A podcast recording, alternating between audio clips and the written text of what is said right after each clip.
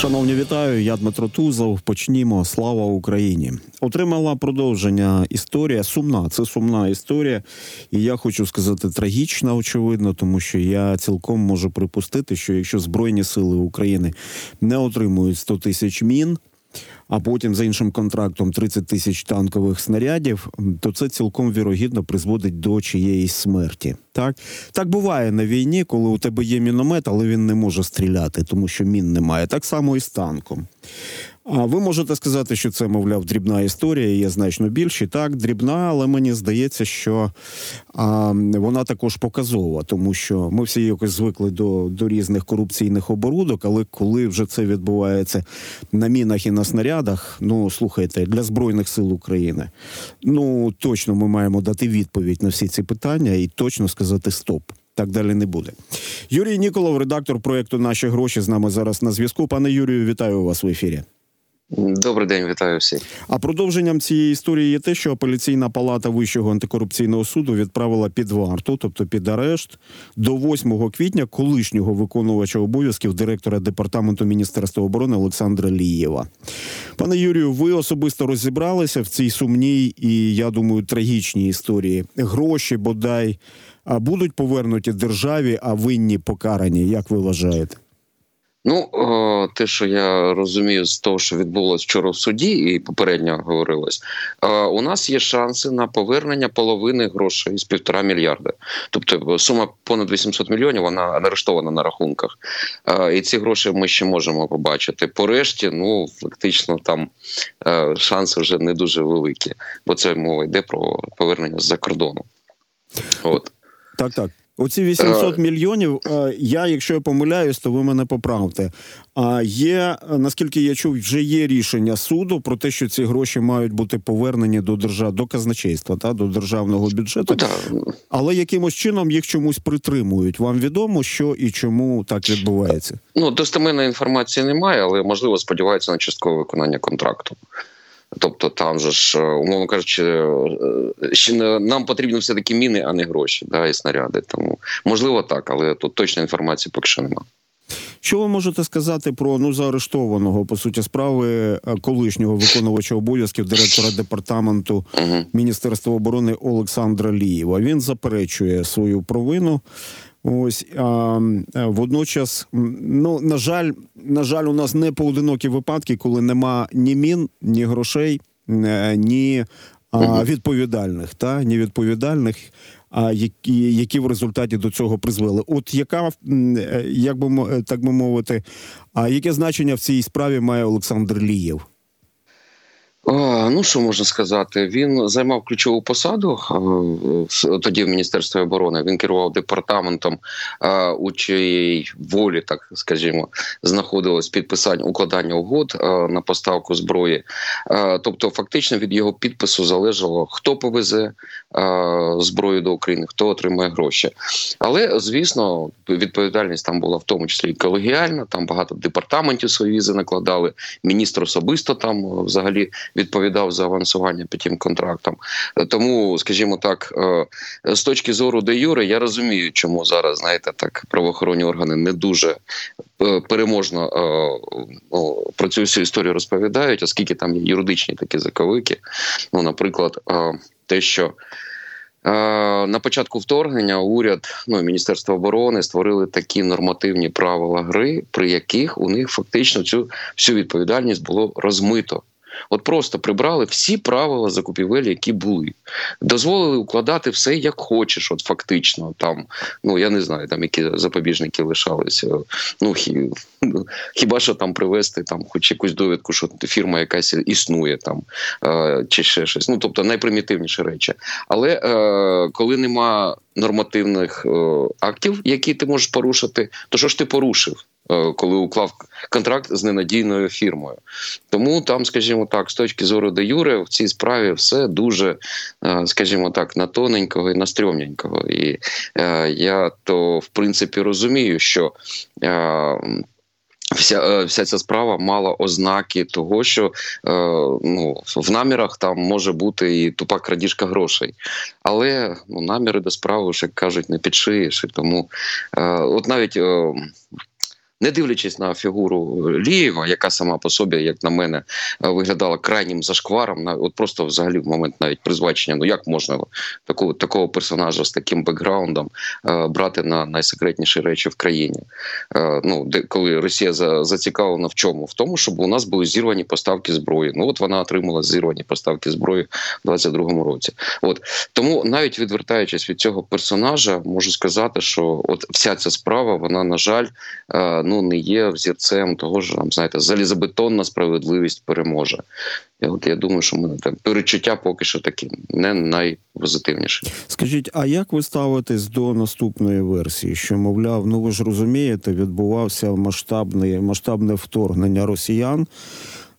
Була були певні неузгодженості, була паніка, був було таке, да? Да, було е, пам'ятаєте, як колишній міністр, е, заступник міністра оборони Шаповалов вже із СІЗО писав про те, що склади були порожніми, і треба було діяти на власний страх і ризик, ризикувати, так би мовити, і таким чином рятувати ситуацію. Абсолютно справедливо. У нас перші місяці 22-го року це було е, місце. Ну час для піратів і кого флібустерів для для кого завгодно.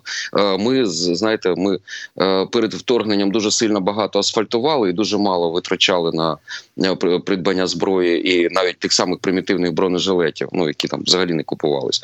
Тому да, у нас були пусті складі. Да, в 22-му році, на ну, весною, ми бігали по всьому світу з виріченими очима і прибігали на одні й ті самі заводи, навіть бувало, і казали: продай мені мені там якусь зброю. Він каже: Я тобі продам за 100 баксів. А тут прибігає твій колега, ну там сусіднього там департаменту, який про тебе просто не знає, що ти теж бігаєш. Каже: А мені продай. А ти а виробник такий каже: Так я ж по 100 баксів домовився. Продай мені по 150. І от самі бувало в два-три рази ціну накручувало. Таке все було. Е, це це правда. І тому, скажімо так, коли е, контракти укладались е, з великими передплатами в перші місяці вторгнення, ну з такими, знаєте, з високоризиковими факторами, я це можу зрозуміти. Єдине, що я не можу зрозуміти, що коли вже ворога відкинули від Києва, коли вже ми там Херсон зачищали, ну тобто, хай там кінець 22-го року, чому те саме продовжувалось і тоді. От е, ненавидення ладу в той період, е, якраз оце вже е, ну як то кажуть, це вже була гра з високими корупційними ризиками, а не знаєте, там нам вже просто щось треба. Уже на той момент і союзники навіть розчахлились, нам багато чого давали, окрім джавелінів. Тому, скажімо так, є для мене особисто є одна частина історії: це там березень, квітень, ну можливо, травень 22-го року, і є все і весь інший час. Тобто, ось ці контракти, про які ми говоримо, це вже жовтень 2022 року, коли по ідеї всі мали оговтатися і приймати да, аб- абсолютно продумані і раціональні рішення. Да, да. І е, от е, ще такою дотичною ознакою, того що це було ну непроста історія. Для мене це пам'ятаєте історія знаменита з турецькими е, лайновими курточками. А коли їх восени там на початку тобто на кінці наприкінці літа 22-го року, там восени вирішили вже тягнути в Україну там на суму мільярд гривень. Ну так не знаєте, не 5 копійок. І от спеціально для того, щоб затягнути в Україну відверто паршивої якості курточки, міністерство оборони оборони прийняло е, розпорядження про те, що приймати товари на око, от взагалі без перевірки там якоїсь лабораторної. Ну просто от привезли тобі куртку, є два рукава, ну значить курточка підходить. Е, тобто, а це вже була осінь 22-го року. Це вже коли навіть українські виробники волали. Друзі, давайте нам замовлення. Ну просто хоч за якийсь період попередьте, що вам треба. Ми вам пошиємо і кращої якості. Ні, міністерство оборони тоді упорото вело себе навпаки. І е, контракт з львівським арсеналом це теж той самий період, коли вже всі волали, що так, чи минуточку, давайте е, зупинимося зупинимося. Вже відомо про цю проблему, що всі бігають по одним заводам, там в, в, в трьох-чотирьох туди прибігають в різний час і накручують самі ціну. Але міністерство оборони вирішило грати в ті ігри. І тому, от знаєте, в мене це стосовно справи Лієва, таке таке двояке враження. Що з одного боку я дуже добре розумію про потребу в справедливості, і що ця оборудка ну не була взірцем доброчесності, тобто, знаєте, дуже хочеться покарання. Але з іншого боку, я розумію, наскільки е, юридично тоді е, Міністерство оборони, яке очолювалося одним з потужних українських юристів, от наскільки юридично вони тоді створили таке поле для безнаказаності, і от станом на зараз я так розумію, що поки що арештовані кілька людей або затримані, або там сидять в СІЗО, але поки що мені невідомо про жодного хто поніс уже б тюремний, ну отримав тюремний вирок. Навіть ті той заступник міністра оборони, якого ще рік тому е, прийняли. Е, він же ж досі ще не в тюрмі, а в СІЗО знаходиться, і, скажімо так, його справа ще не, не про вирок далеко.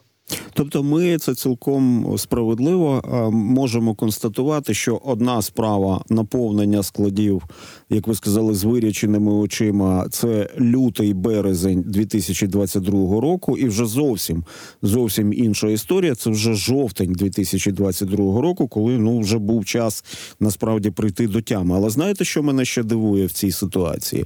От коли в тому числі заступники міністра, вже колишні заступники міністра оборони говорять про те, що склади були порожніми. У мене тут питання, можливо, ви володієте відповіддю на нього. Я почну здалеку, пане Юрію. Вибачте, будь ласка, от пам'ятаєте, коли у нас росіяни відбирали Крим, окуповували, ми тоді чули, що в Криму чекають наказів з Києва. Так, хоча ми розуміємо, що це, ну м'яко кажучи, не зовсім так, тому що є військові статути, і діяти згідно цих статутів і потрібно. Так в цій ситуації, коли нас попереджали, попереджали, попер... перші попередження, наскільки я розумію, що вторгнення буде від наших партнерів почали надходити в жовтні 2021 року, коли вже конкретно казали хлопці, копайте окопи, все це буде. Потім підключився Джозеф Байден, який виходив на своїх брифінгах і казав: буде, буде, буде, буде вторгнення. У вас може бути відповідь, чому в цей момент е, ем, склади Міністерства оборони залишалися порожніми? Я думаю, що от відповідь на це питання вона може прояснити і власне весь ланцюжок подальших подій. Як одну з версій, як одну з версій, версій. Я чув про те, що у нас був такий міністр оборони свого часу Андрій Таран. А от вся ця справа наповнення складів Міністерства оборони, вона така досить інертна. Ну, от всі ці договори, угоди, проплати, отримання. Ось, і нібито це теж наклало відбиток на порожні склади Міністерства оборони. Але ну, якби, от як на мене, був час із жовтня 21-го року якось виправляти ситуацію. Ну, якщо, якщо її почали виправляти наприкінці лютого і березні, значить, в жовтні 21-го року це я так думаю, можна було робити. У вас є відповідь на це питання? Е, на цю на це питання дуже добру відповідь дав особисто Верховний головнокомандуючий Володимир Зеленський ще перед вторгненням, коли його напряму спитали: типу, так що ж у нас закупівлями зброї? Саме от в період цього, от коли вже починало доходити, що нам все потрібно. Він, от як на мене, дуже відверто і чесно відповів: що якщо ми будемо витрачати кошти на зброю, нам не вистачить гроші на асфальт. От ви сказали а... про асфальт. Ви сказали про асфальт, що ми на той час багато асфальтували. Так ми асфальтували і після початку цього масштабного російського ні, там о, ні, ні, там о, справді дуже сильно скоротились о, е, обсяги. Я дивився це про проплати. Там знаєте, в мене навіть о, е, таке дуже приємна новина була. Що коли я знайшов, що в великому асфальтуванні під час торгнення е, ну якісь ажіотажні такі обсяги отримує тільки одна контора пов'язана пов'язана світне з фітнес-подругою Дніпропетровського керівника обладміністрації, е, то я для себе зробив висновок. Якщо це лише одна така фірма блатна в Україні, то виявляється у всіх двох десятках інших регіонів таких фірм немає. Ну тобто, якось до тями прийшли. Е, тому ні, після вторгнення асфальтування у нас реально дуже сильно скоротилось і зараз не поновилось, і взагалі невідомо, коли ще поновиться в тому вигляді, як було.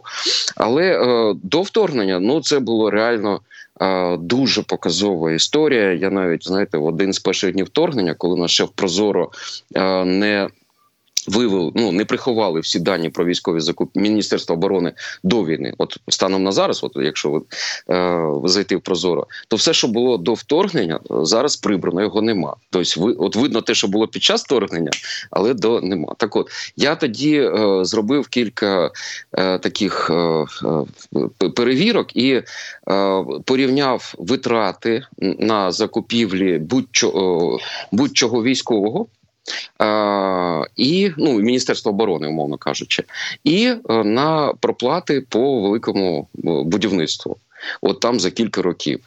І там чітко було видно, як у нас в останні роки, там 20-й, 21-й, у нас просто улетіло в різниця в такі в таку в такий космос. Ну от достатньо сказати, що в 21-му році у нас видатки на асфальтування були в 5 разів більше ніж видатки на закупівлі там зброї, всього пов'язаного з військовими. Уявіть собі, в 5 разів більше ми витрачали на асфальт. У нас з бюджету кожна дев'ята гривня йшла на асфальтування. Тобто, ну ніхто не готувався до війни.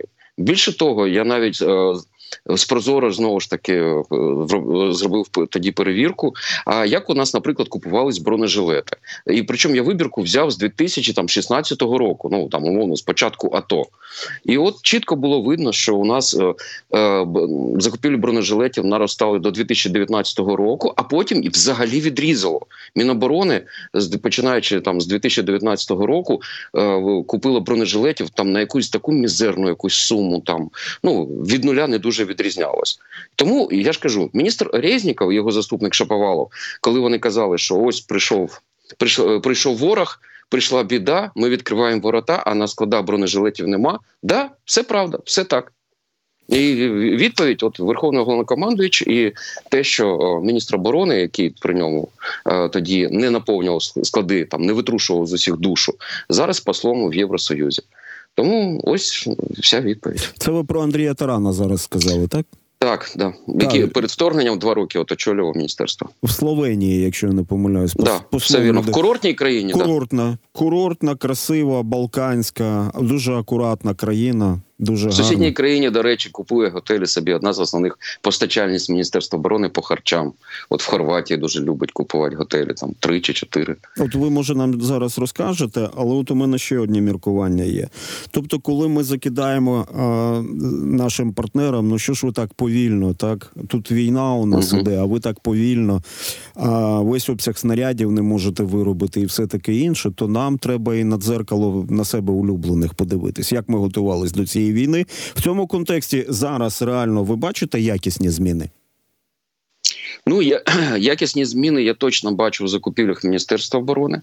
Тобто, в результаті всього нам вдалося е, ну організувати закупівлі таким чином, щоб зменшити там маржинальність тих закупівель, яка там сягала захмарних сотень відсотків е, в 22-му році чи на початку 23-го.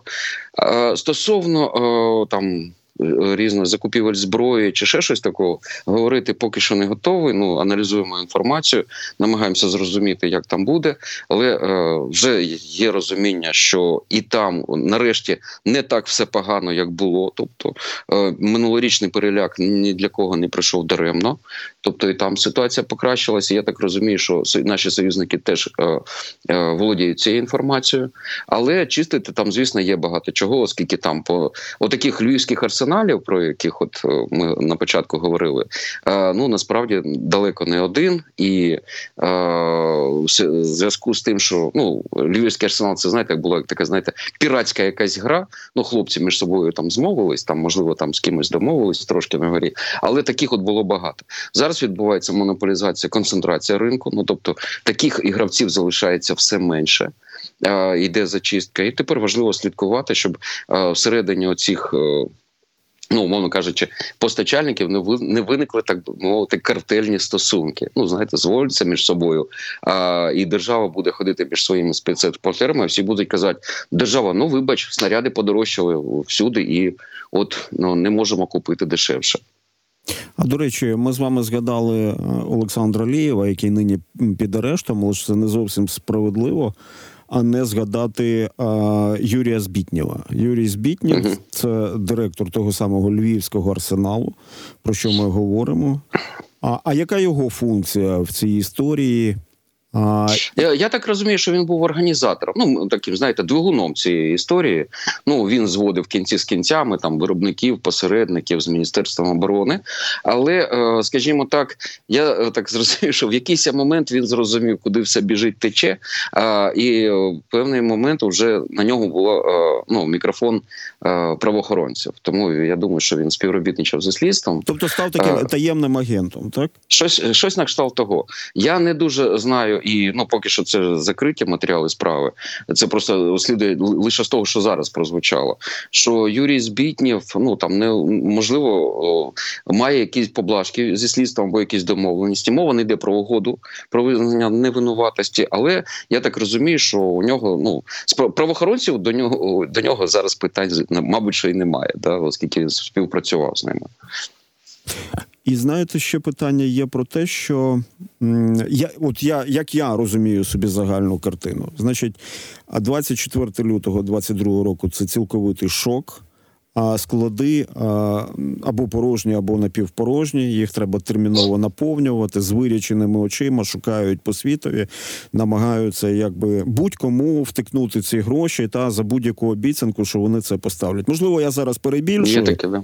Можливо, я я якби перебільшую, так і утрую, але але ну, якщо інакше, то важко собі уявити, де ж розчинилися гроші.